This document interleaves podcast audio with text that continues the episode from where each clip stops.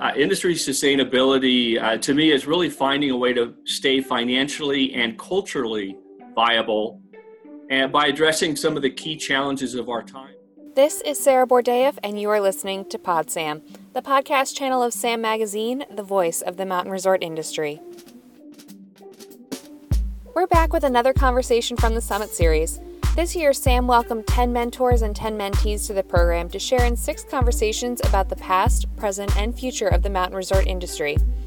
In this six episode run, we'll be sharing those conversations here on PodSam and in the pages of Sam Magazine.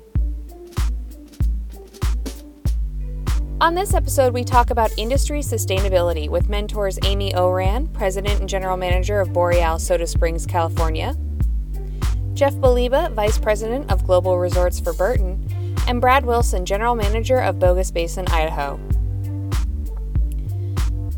Many resorts are currently asking themselves not just how do we survive, but how do we thrive? This conversation on industry sustainability offers several insights on the latter. While this conversation took place last fall prior to the pandemic, many of the lessons apply today. For a breakdown of the conversation in the context of COVID 19, check out the September issue of SAM Magazine, headed to mailboxes now. If you've listened to the Summit Series episodes before, which you should, you know this audio is derived from actual conference calls, so there's the standard call interference, but it's totally worth it. Stay tuned to the end for a special update on the Summit Series 2020. With that, we'll hand it off to Summit Series facilitator Paul Tallner of High Peaks Group. We've got a really great discussion coming up on sustainability, industry sustainability, and so that our mentees can really uh, benefit from this and and uh, connect the names to the voices. I'm going to ask each of our mentors to uh, introduce themselves, uh, say that your name, your uh, organization and, and, title, and also, uh, and Amy's a, a, veteran at this already from being on this before. One thing that you're really, really good at that most people would be surprised to know. So we'll take it in this order. We'll go Brad, Jeff, then Amy and then uh, we'll keep that batting order for the first couple of questions. But uh, Brad, can you uh, introduce yourself? Sure. My name is Brad Wilson. I am the general manager at Bogus Basin Mountain Recreation Area. We're a nonprofit ski area 16 miles outside of downtown Boise, Idaho.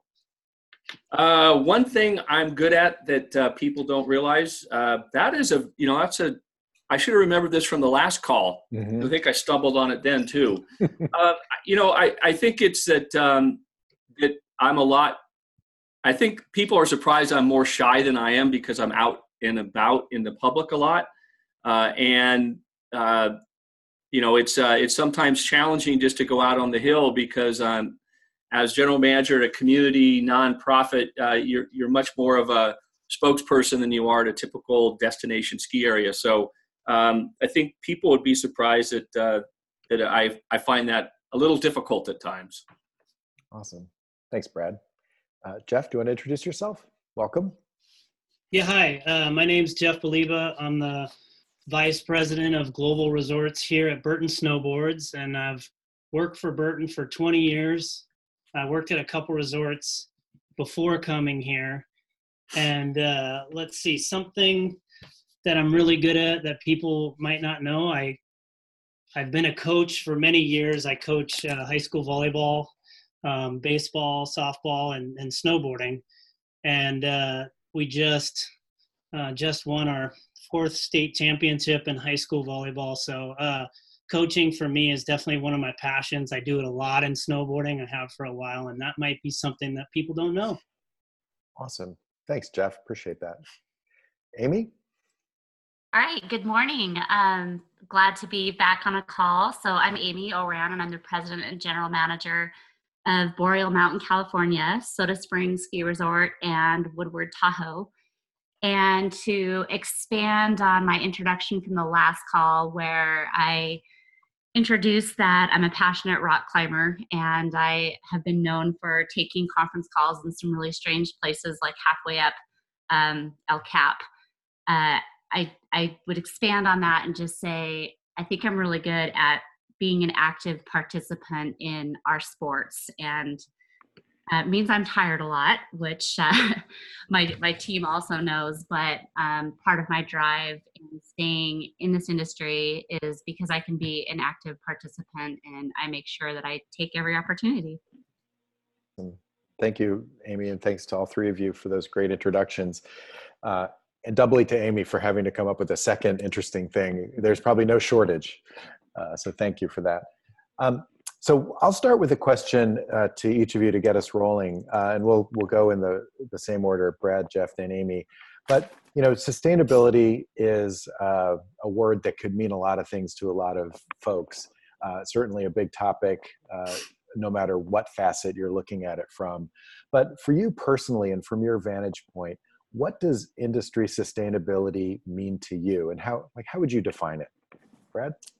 Well, thanks, Paul. Um, I think uh, uh, industry sustainability uh, to me is really finding a way to stay financially and culturally viable and by addressing some of the key challenges of our time, including, of course, climate change, changing demographics, environmental stewardship, and potential political and economical instability. Um, you know, we really need to become part of the solution instead of the victim. Um, on climate change, we are the canary in the coal mine. And I, I really believe, and I think Jeff, you'll you'll agree with this, is we really got to keep, and Amy, we got to really keep the stoke going for snow sports uh, by addressing uh, the newer generations. Uh, we've hired very young marketing people to help us uh, really get the messaging out to young families and young young adults. Uh, you need to own social media. You need to redirect your efforts to uh, to learn the sport. And from our perspective, we really feel it's important to keep the prices reasonable. Um, as a nonprofit, uh, we have an obligation to be affordable to half of the population of uh, Boise metro area. So uh, that's hugely important to us. I think we also need to work on reducing our carbon footprint and uh, uh, and as a local nonprofit mountain recreation area, we have been for 77 years we're really woven into the fabric of the community. So we're much more than a place to ski. So the, it is super important for generations of Boiseans that we remain sustainable and open and, uh, and available uh, to the marketplace. Thanks a lot, Brad. Jeff, can you give us your perspective? Yeah, so industry sustainability to mean means that we're taking a holistic approach to protect the people, playground, and products that sustain snowboarding, skiing, and the resort lifestyle. Because at the end of the day, that resort lifestyle is is affects everything um, that we do. I mean, we define that by a commitment to produce high quality, innovative products and programs that have a long lifetime and a small footprint on the world. And as we all know, you know, it's not easy to do that, but we're 100% committed um, to that. And you know, we have a couple things here. Our Burton stance is is a piece. It's our vision, values, and commitment, and it really fosters the culture and inclusive community here at Burton that we really strive for. And uh, you know, one of the things we've been working on for a long time was our B Corp designation, and that was a huge step forward for us. Um, and you know, that certification is an acknowledgement that we're committed to being a force for good on all fronts, not just environmental sustainability, but social responsibility, transparency, and accountability. Um, and then I would say, lastly, you know, we we published our 2020 sustainability goals, and we continue to stay 100% focused on that and are making great progress towards achieving them. Appreciate that, Jeff. Thanks, Amy.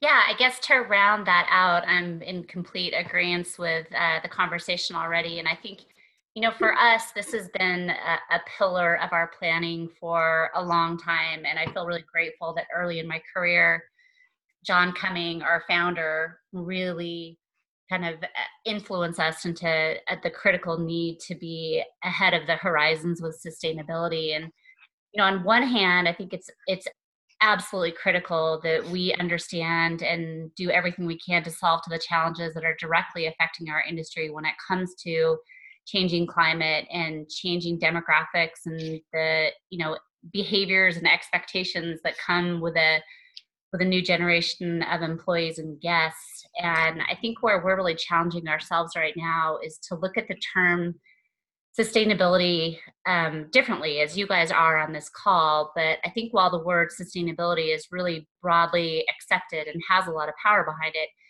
it doesn't really well define the need that we have ahead of us. While, you know, to sustain in in its essence is to kind of maintain and hold on to what we're doing and i think everyone is challenged to think more broadly that more than sustain we're looking to evolve and to be ready to adapt. And the the conversation around evolution and adaptation i think needs to sit very strongly next to sustainability.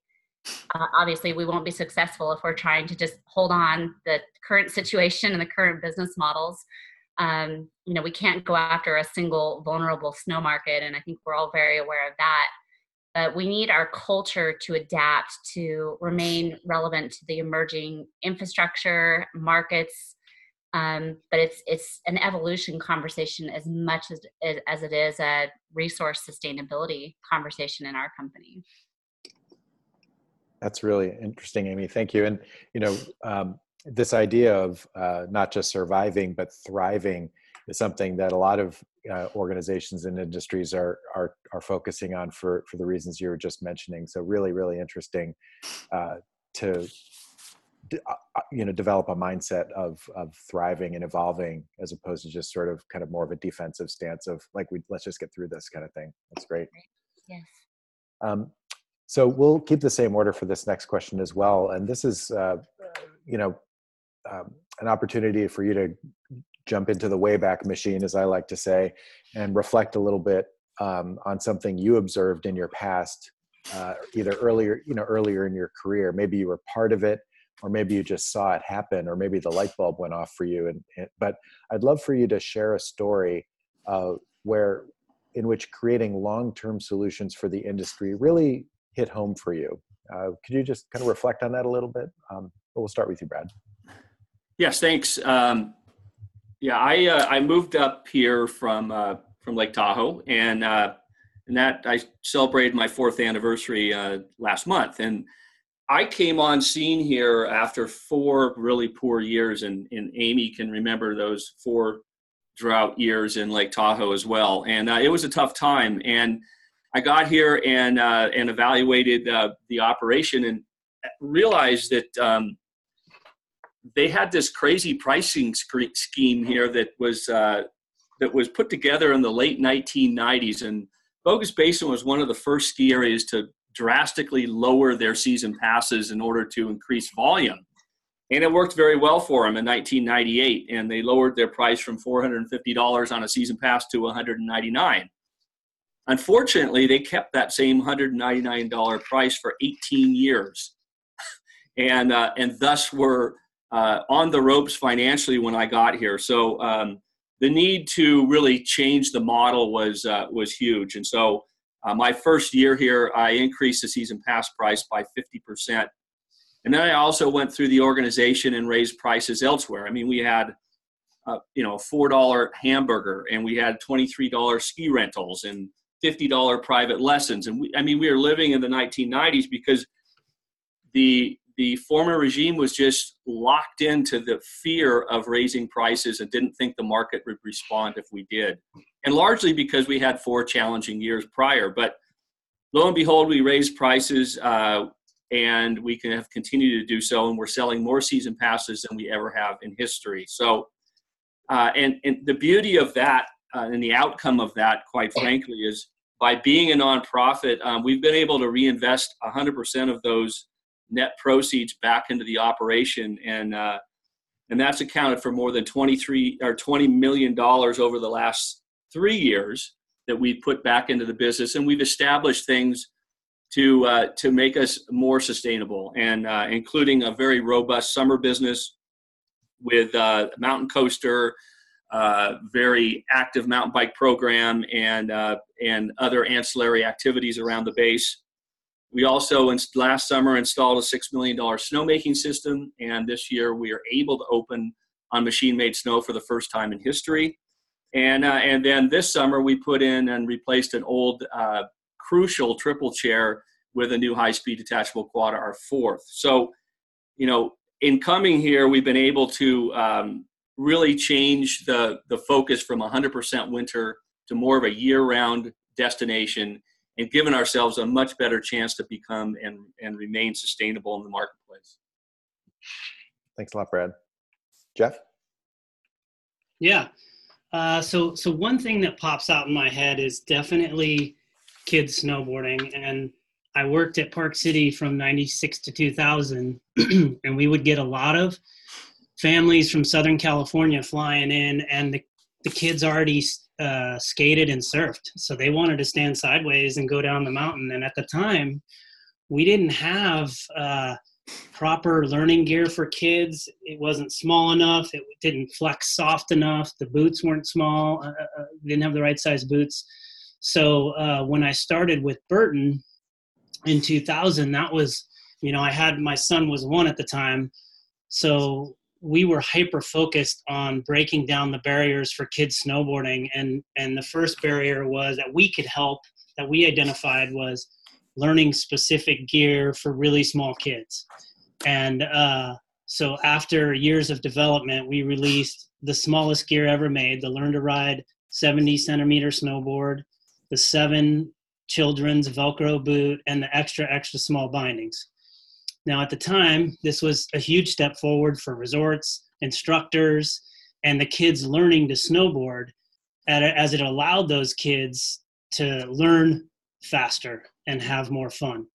Um, it also equipped these coaches with better tools so they could do the job and help these kids learn. Once we achieved that, we then realized wow, the other thing we could do is make learning specific tools that that are used with our products to break, continue to break down barriers. And we brought the riglet reel to market in 2009 and then we brought the riglet park to market in 2010 and uh, at that moment we realized okay we have something here that could be very portable and that we would allow us to make snowboarding more accessible. So in 2012 we broke out on an initiative to break down more barriers for snowboarding and bring snowboarding in the mountains to the people. And uh, by having this dryland riglet park set up, we were able to bring it to malls, resorts, stores, parks, stadiums, everywhere around the world, and provided a free introduction to snowboarding with the help of our resort partners we just wanted to give them that initial taste to get them wanting more and, and get them up to the resorts. And then I would say the last part of that really important kids program was in 2014 when we released the physical education component of that Riglet program, which was focused on kindergarten through second grade. And this was transformational because it allowed teachers to have a snowboarding curriculum that they could run indoor inside the gym like they would any other sport like basketball or volleyball or whatever. Uh, and then we worked with those schools to connect them with our local riglet parks and learn to ride resorts to create a future pipeline um, to the resorts and the snow sports schools. So I, I think of that one and there's a number of others I could list, but I think that one globally still has so much traction and it's really a very powerful tool that resorts can use to help build a future pipeline that will help them be sustainable for many years to come. That's great. Thanks so much. Um, Amy? Yeah, thank you. And Jeff, I have to share that we just concluded uh, our first Riglet PE class in the Glenshire Elementary School. And to speak to like the direct funneling and conversion from this program, the amount of signups that we're seeing from this kind of first generation of PE class into our um, seasonal programs is real. It's so cool to see the the just direct traction of, of this program that you've spearheaded. Oh, that's amazing. Yeah, so I guess to share a story that I think hit home with me the most. Um, in 2010, I was at the time I was up at Mount Bachelor as director of staff and skier services, um, also a powder resort. And John Cumming at the time got all of the senior leadership team together and presented a, a picture for the first time that I had been involved with, um, in which he really clearly and strongly illustrated that he felt that the industry was not evolving fast enough to some of the challenges that were coming onto the horizon with climate change and specifically just the participation stagnation in our industry. And he really strongly impressed upon all of us that um, we needed to evolve and we need to evolve first and as fast as we possibly could. And out of this um, summit, really two key initiatives were, were born. And I think initiative is, is too soft of a word. It was a more of a shift in mindset. And we were all challenged to go back to our specific markets and build the next generation of participants in a in a big way. This wasn't just go, you know, discount passes and lessons. This was find the unique opportunity in your market and create a conversion funnel that solves specifically to it. And I think that was was such a key learning to me in that there wasn't a one size fits all. There wasn't here's the program that will work for Killington and Copper and Mount Bachelor and Boreal. It was you've got to solve to the opportunity that sits in your backyard. And we were, uh, you know, kind of a competitive group, and we each came up with our own unique uh, conversion funnel and pipeline. And I think we shared a lot of key best practices. Um, but we all came up with something that evolved over time to be have big impact in in our local areas.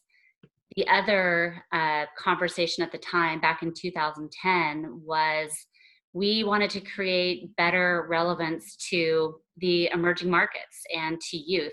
And to see youth participation decline was, you know, that was an early symptom that something had to change. And at this time, this inspired the addition of Woodward, uh, the action sports brand facilities, and and more largely just the ethos and approach into the company of POWDR. And obviously, that's a pretty big evolution and investment that uh, is ongoing. That introduced not only a summer model and 12 new markets, but a different vibe and um, integrated brand into into POWDR resorts and it has been incredibly impactful and um, really helping us to continue to evolve into to what's next. A lot happening. I mean you know just listening to this uh, and, and hearing about hearing the common thread around you know conversion reaching new demographics and other innovations is uh, you know to to ensure the long-term viability of the industry is really exciting. And uh, thanks for for sharing all those things. I really appreciate it. Um, I, I, wanted to uh, maybe flip the coin a little bit. We're talking about some of the great um, you know positives, but there are also challenges that go along with um, with sustainability. So when you and and we'll go we'll switch up the order a little bit uh, if you don't mind. So we'll go Amy, Brad, then Jeff in this round. Um, so, in your opinion, uh, what would you say are is the biggest challenge and the and the biggest opportunity for long-term industry sustainability? That's a very big question.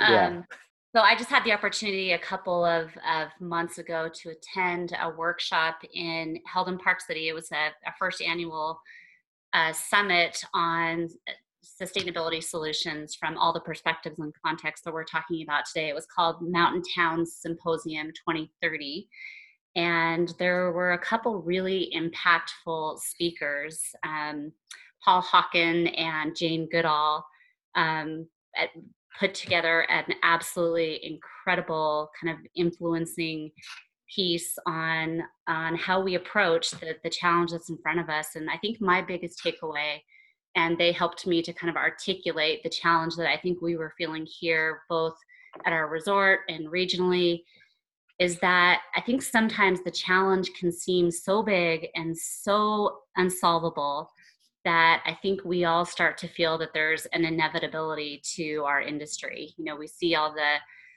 the variability and the erratic weather, and um, it's easy to get kind of overwhelmed, and that cycle creates a sense of apathy. And I think apathy is probably the biggest challenge that we have in front of us. And you know, while we, I think we need to simultaneously address the current headwinds with you know finding solutions to climate um, adaptations, finding new approaches to our workforce and our guest participation.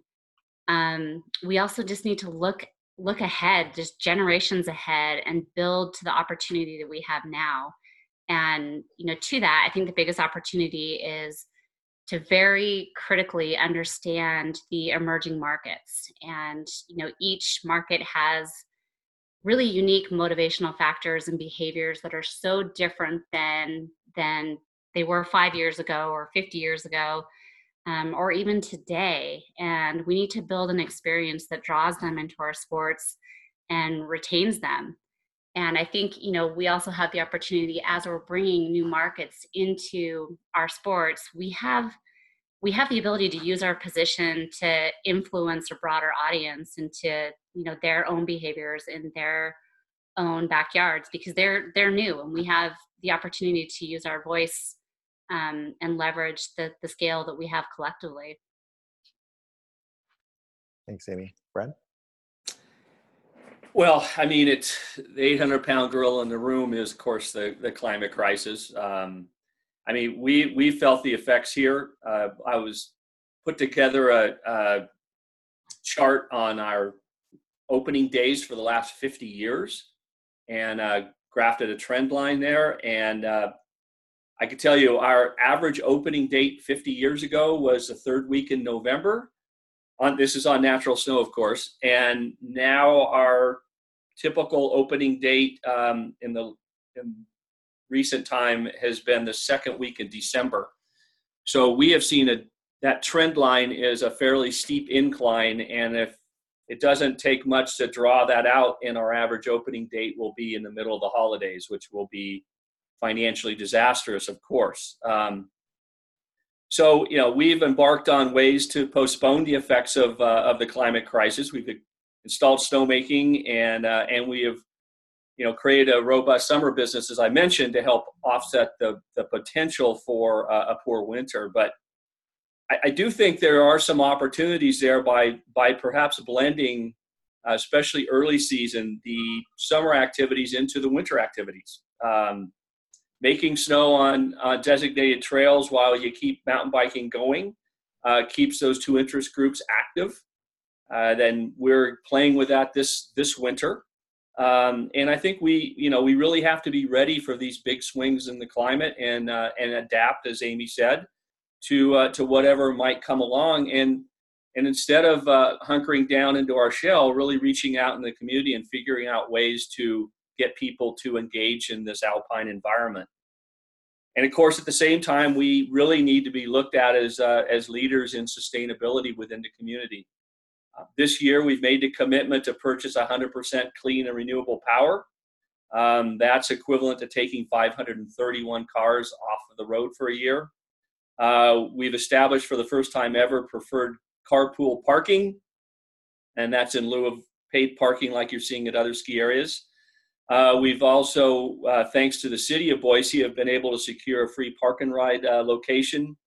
Uh, and the county's even working with us for, to develop a rideshare app uh, that we'll use uh, year round. So, um, you know, we're, we're trying to to offset any impact that we're seeing now, and then really plan for the the, the real swings in the future. Um, you know, we have a lot farther to go on uh, energy efficiency uh, up at the ski area, and we're working on that uh, and are looking at this as a baseline year. Appreciate that, Brad. Thank you. Jeff? 100% agree with Amy and Brad on that. And to throw something else into the mix here, uh, I see one of the biggest challenges and opportunities is to further progress and enhance the first time learning experience. Um, and if we do that, we can increase the conversion rate and attract new customers. Um, I think that's really mission critical. And you know, some of the ways we can do that: learning specific gear, um, incorporating terrain-based learning, making sure you're using your best instructors teaching those first-time lessons. I think are are things we can immediately do to get after it. Uh, and then on the product development side here, uh, we're continuing to drive innovation on the rental and learning side. And and you know, for those of you who have seen, we we released the step-on binding um, a couple years ago, which eliminated the need to strap in, which can be very challenging for some people. And uh, step-ins available for men's, women, and youth. And when we've been working on a rental-specific version for a couple years now, and you're going to see that come to market um, in the next couple years, and that will be, you know, the biggest adult size all the way down to the smallest kid size, and that I think will be a, a huge game changer to help in that effort.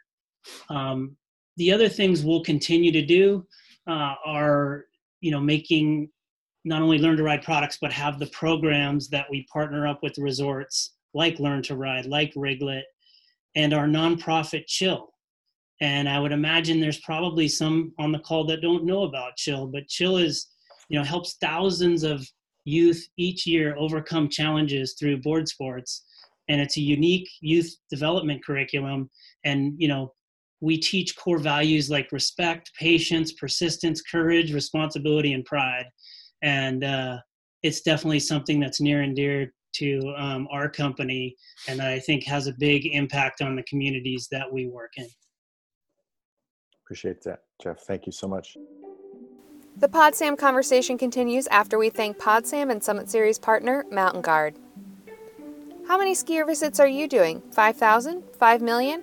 I'm going to guess it's somewhere in between.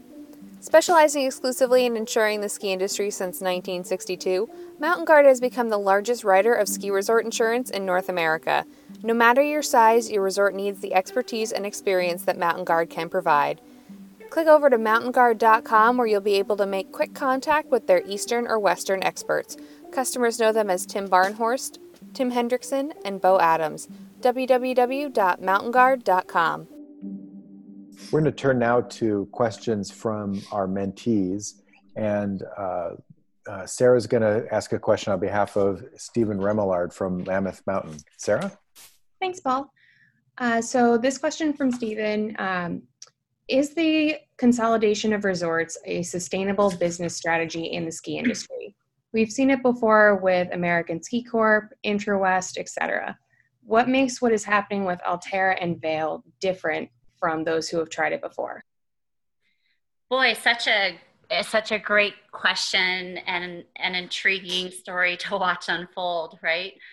Um, you know, I think in the landscape of, of Lake Tahoe, we're such a great example where, you know, we have, we have the big players and, and we also have the medium and mid-range and small resorts that really kind of balance out the landscape. And the conversation here, you know, it's, it's a, it's a big conversation. It's on most chairlift rides. It's uh, around most, most bars. Um, and I think, you know, while there's, there's so much excitement and a visitation shift occurring, I think it's we're all becoming so aware that this current you know model will only have long-term success if we balance it um, and equally invest our strategies to be as customer centric as possible and to continue to develop i mean the trend of the call today new participation.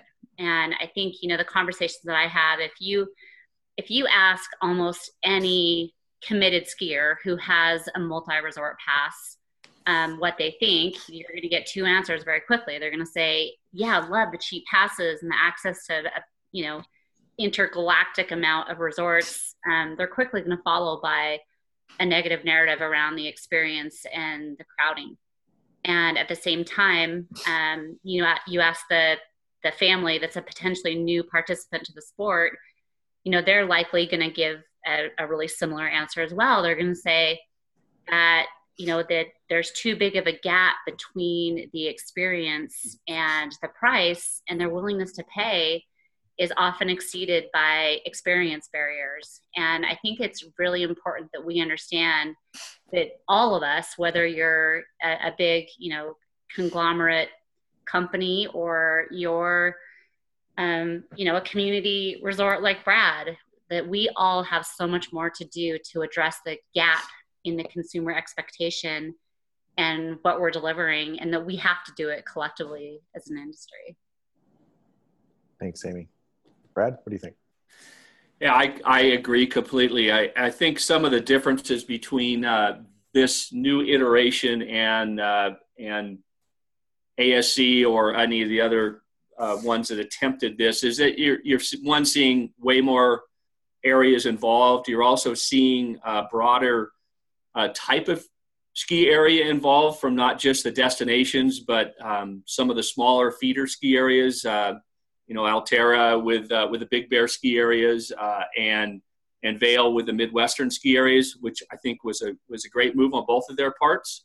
So there's a little bit wider uh, basement or bottom to their to their configuration, so they're not 100% dependent on destination travel. But you know, I, I do think that the that overall, um, looking at the marketing, uh, you know, it, it gives me the impression that they're really looking at that top one percent. And uh, and we all know that that's really not the ski business, and clearly not for a nonprofit local ski area like we are. Uh, and and honestly, unfortunately, we feel zero to no effect of this of the of the big pass programs because no one's close enough to us. Thank God. But um, it, it is a, it is going to be an interesting thing to watch. Um, I do think because they're both large enough and are are well positioned in the market that this isn't going to have the same uh, result as you saw from some of these consolidations. Thanks, Brad. Uh, Jeff, be interested to hear your perspective on this from your vantage point. Yeah, you know, it's it's definitely an interesting one to watch, and um, I think, you know, some of the differences you see from the '90s conglomerates is, you know, they were heavily leveraged on real estate de- development, and um, I think, you know, that has something that, you know, the winning formula now is is definitely you know getting those top draw resorts and aggressively you know marketing your pass program.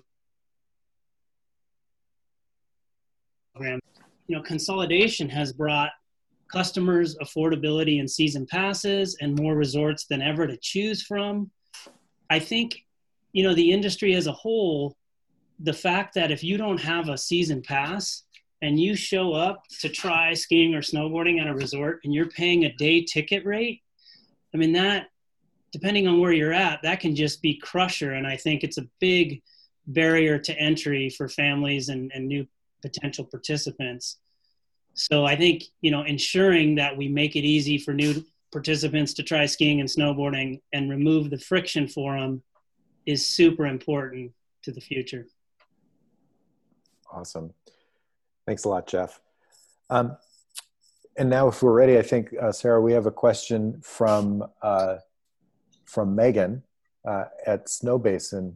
Uh, Megan, can you go ahead and ask your question? Yes, hi.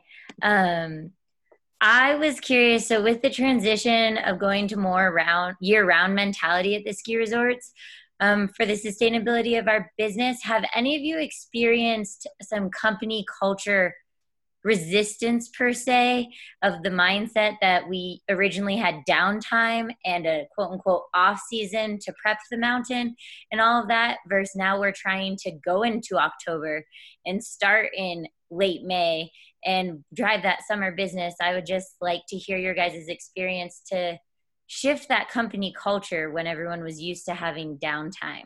Sure.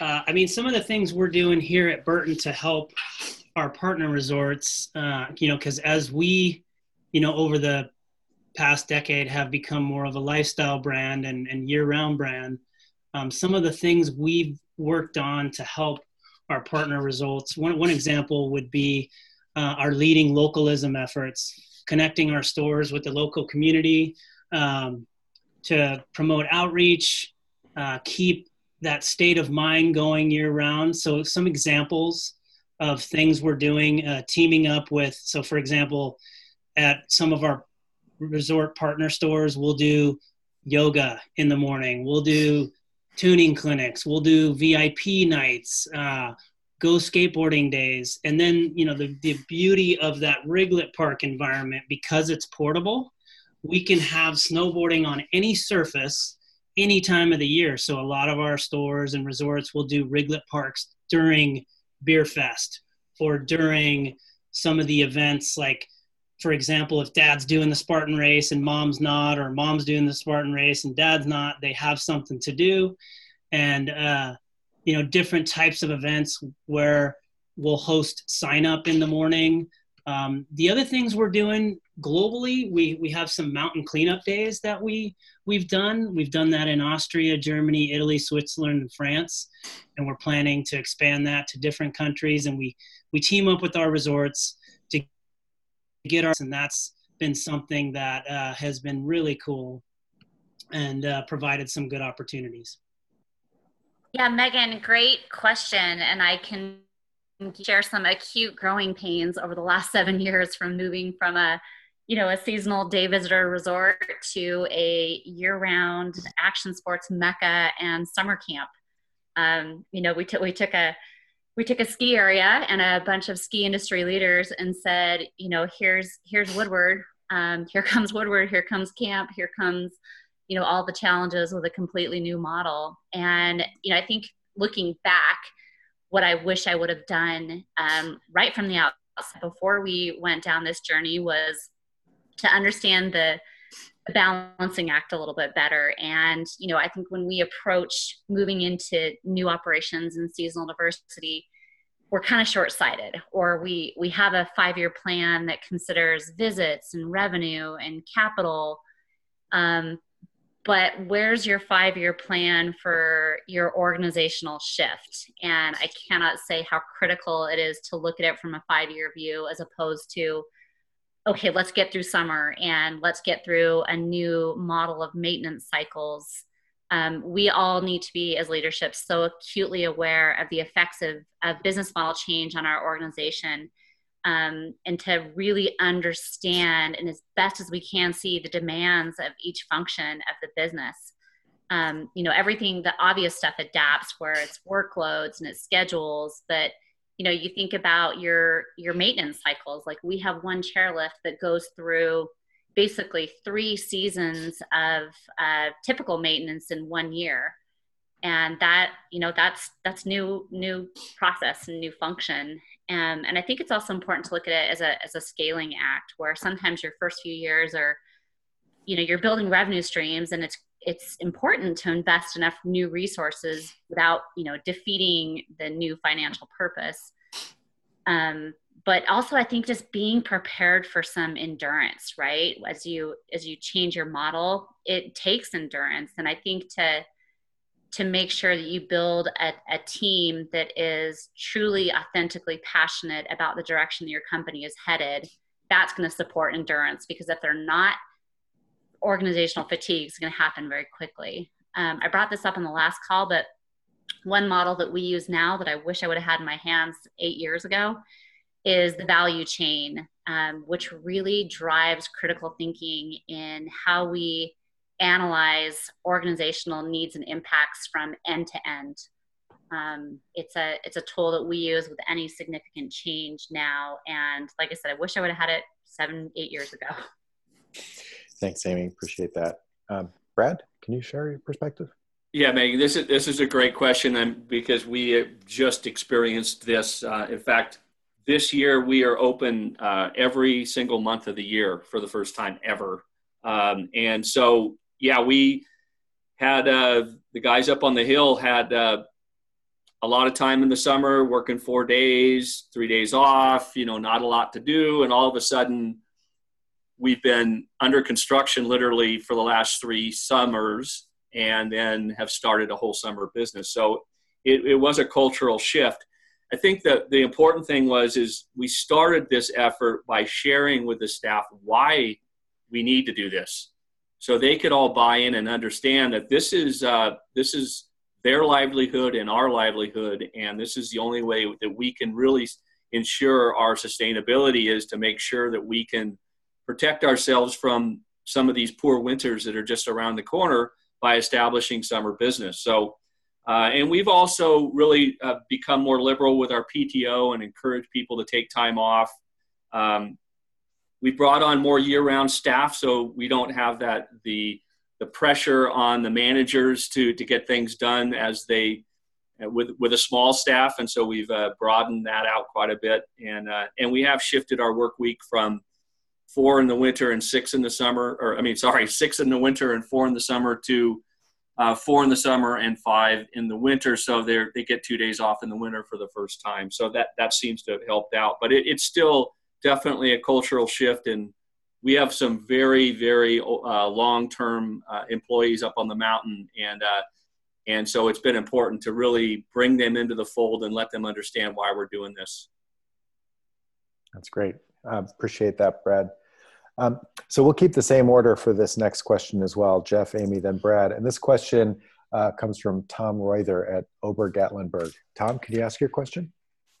Hey, yeah, thanks. Um, so my question is, what are some ways that your resort uses outside organizations like Protect Our Winners and the National Ski Areas Association to support sustainable efforts? And how big of a role do these organizations have, and how are they helpful to y'all? Hey, that's a great question. Um, you know, we've been partnered with POW since 2013. We we joined as a summit member, and you know, we helped found their ver- their uh, division in Canada, as well as we contributed to the launch of POW in Europe. But I think for us, uh, we use them to help with, you know, educating our global communities um, when there's elections to drop in and vote, to encourage, you know, that kind of participation, and then as well as ongoing climate policy advocate efforts. That's, you know, that's something we've worked really closely with them and then you have a couple collabs uh, where we have, like in Winter 20, current winter for us, we have a Tusk jacket and a bib collaboration that we did with them. And then you'll see more products coming out uh, in the future with POW. So we're very close partners with them, and, and they really help us um, stay, get the message out there and really stay true to our sustainability goals um, for the industry. So great partner. Um, the National Ski Areas Association as well.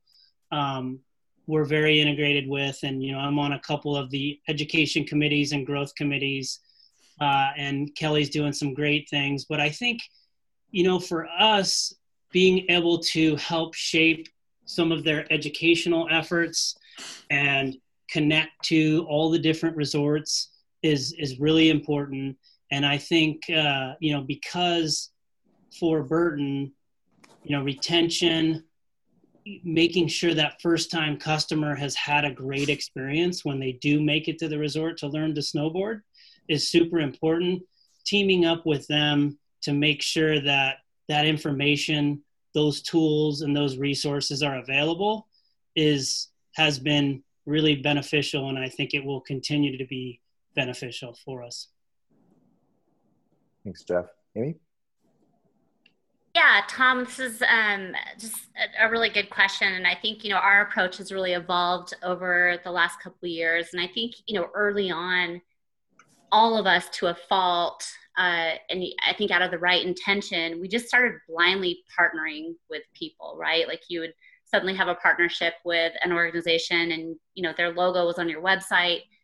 And i started to ask myself like is this really a partnership? You know are we really is this really what we're looking for? And i think it's important to kind of start with that question like what is it that we're looking for?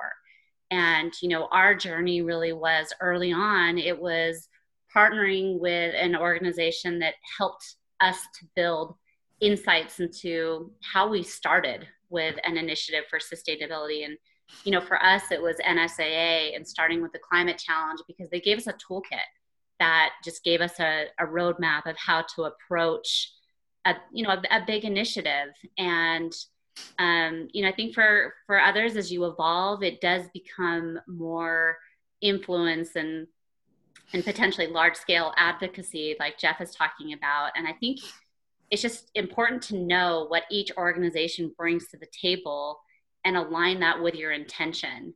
A couple of years ago, um, I think it was Geraldine put together just a a brief on most of the organizations that had resources and what their specialties were. And that was really key for me in asking the questions of what is it that I need here and who can who can meet that gap. Um, you know, our our partnership with these types of organizations, um, you, we, you have the opportunity to leverage scale and community and, and thought diversity. Um, and I, you know, I think it's important, as Jeff said, it's it's it's it's important that we take the opportunity to do something that none of us can do individually and aligning our voice to you know understand a, a louder voice and a complex opportunity um, but again i think just the the real power for me is know know what you need and find the partner that can fill that gap. And one of the things that i have found in you know nsaa and POW are great you know they're national global organizations but it's important to also localize your network so you have a partner in your backyard that understands your unique challenges and opportunities. And they understand you know the complexities of, of the tactical detail with like your utility network and your political landscape and you know who you, who you call in in the political landscape and they also have inroads to local networks with random questions like who do i call for a grant for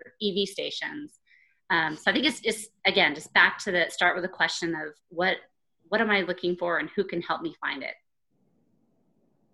Thanks, Amy. Brad? Yeah, that's great, Amy. Uh, you know, we, uh, you know, we're up here in the middle of nowhere. Uh, and so we, we don't have a lot of influence by the national organizations necessarily. Um, so we, we have taken a very local look at this. And uh, in fact, this year we've hired uh, energy consultants at our local that are helping us evaluate, you know, everything that we do up there and try to get us a blueprint on how we can really uh, shrink our carbon footprint and how we can become more efficient. Um, we've also really taken a, a local uh, stance in town uh, and trying to become the you know the the watchdog for what we can uh, we can impact. I'm on the board of a statewide initiative trying to set up um, the economics of uh, the impacts of climate of the climate crisis in Idaho, and this state uh, just recently recognized climate change.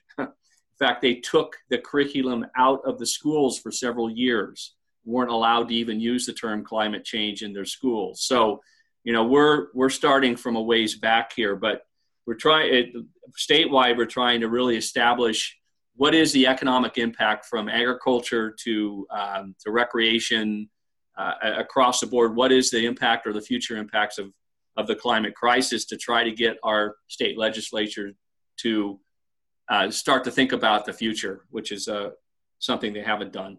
Um, and then, you know, we just uh, we're we're for the first year ever really trying to step out in front of this, and uh, it's a big it's a big process and and a big challenge. We appreciate that, Brad. Thank you. Um, so now I have a uh, a lightning round question for our last our last question of the of the session here, and we'll we'll go back to our original batting order here: Brad, Jeff, then Amy. Uh, but really, you know, taking a step back. Uh, industry leaders are, are talking to a group of mentees who will at some point uh, take over and lead the the industry going forward uh, long after you all have retired hopefully um, i'd love for you to share one wish you have for the mentees and and their uh, and their future. So uh, we'll we'll start with Brad, then we'll go with, with Jeff, and then Amy. So one wish for our mentees. I think my wish is just stay passionate. Um, you know, I think this this uh, this industry was built on passionate, starting passionate individuals from the 10th Mountain Division to uh, to the people that you see now. But really, passion drives everything. I mean, obviously uh, you can see how passionate Jeff is about learning to snowboard and all that he's done. And, and it just really, it, it is very evident to our uh, customers uh, when passion comes from the heart and uh, just, just stay and keep the pedal to the metal. Yeah, I would say, you know, passion, once again, Brad nailed that. That's a really important one. But I also think, you know, there are opportunities and you know, I use a lot with my team, be an opportunity manager. Because it's one thing, you know, when you're working around the globe, there's all kinds of challenges. You can get bogged down in worrying about things that are out of your control. So, what I would say is be an opportunity manager and focus on the things that you can control. And if you apply that passion that Brad's talking about, great things will happen. Uh, yeah, I guess to round out those two great answers, I, I think what I wish for all of you is that you have the same opportunity that I was given to be an innovator. And I feel really grateful that I work for uh, a company in leadership that is very innovation driven. And, you know, I, I've had the, the you know opportunity in our company and our in our culture to really manage up and to pick up the phone and call our owner call our senior leadership and say here's something i see. And i'm so grateful that they lean in and they listen and they support uh, innovation whether it's it's small or it's wild. Um, innovation is such a big part of the conversation that we're having today We're all looking ahead to the upcoming winter season and exploring what resort operators can do to ensure that their businesses and employees thrive amidst these challenging conditions. It will require a level of resiliency to make it happen, and we're evolving to meet that challenge, which is why this year's program will be the Summit Series of Boot Camp Resilient Leadership Training, and it's open to all members of the mountain resort industry. Stay tuned for more information at www.saminfo.com. Our theme music is by Breakmaster Cylinder. The PodSam advisor is Alex Kaufman, the Wintry Mix podcast guy. I am Sarah Bordeev, and thank you for listening to PodSam.